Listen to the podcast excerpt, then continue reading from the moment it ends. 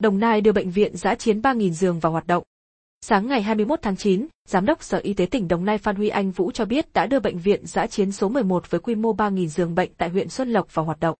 Bệnh viện giã chiến số 11 đặt tại ấp 3, xã Xuân Hòa, huyện Xuân Lộc với quy mô 3.000 giường bệnh. Trong ngày đầu tiên, bệnh viện tiếp nhận bệnh nhân trên địa bàn huyện Nhân Trạch. Theo Giám đốc Sở Y tế tỉnh Đồng Nai Phan Huy Anh Vũ, việc đưa bệnh viện giã chiến quy mô lớn nhất của tỉnh đưa vào hoạt động, có phần giảm tải cho các bệnh viện giã chiến còn lại trên địa bàn trong tiếp nhận, điều trị F0.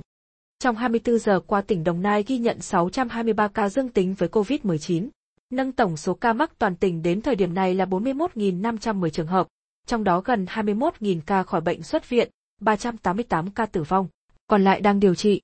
Từ 0 giờ ngày 20 tháng 9 tỉnh Đồng Nai nới lỏng giãn cách xã hội, trở lại trạng thái bình thường mới đối với các đơn vị cấp xã vùng xanh để khôi phục các hoạt động kinh tế xã hội. Đồng thời, từ 0 giờ ngày 21 tháng 9, cơ quan chức năng quyết định kết thúc cách ly y tế đối với 7 phường trên địa bàn thành phố Biên Hòa với quy mô khoảng 300.000 người sau hơn 2 tháng nằm trong các khu phong tỏa.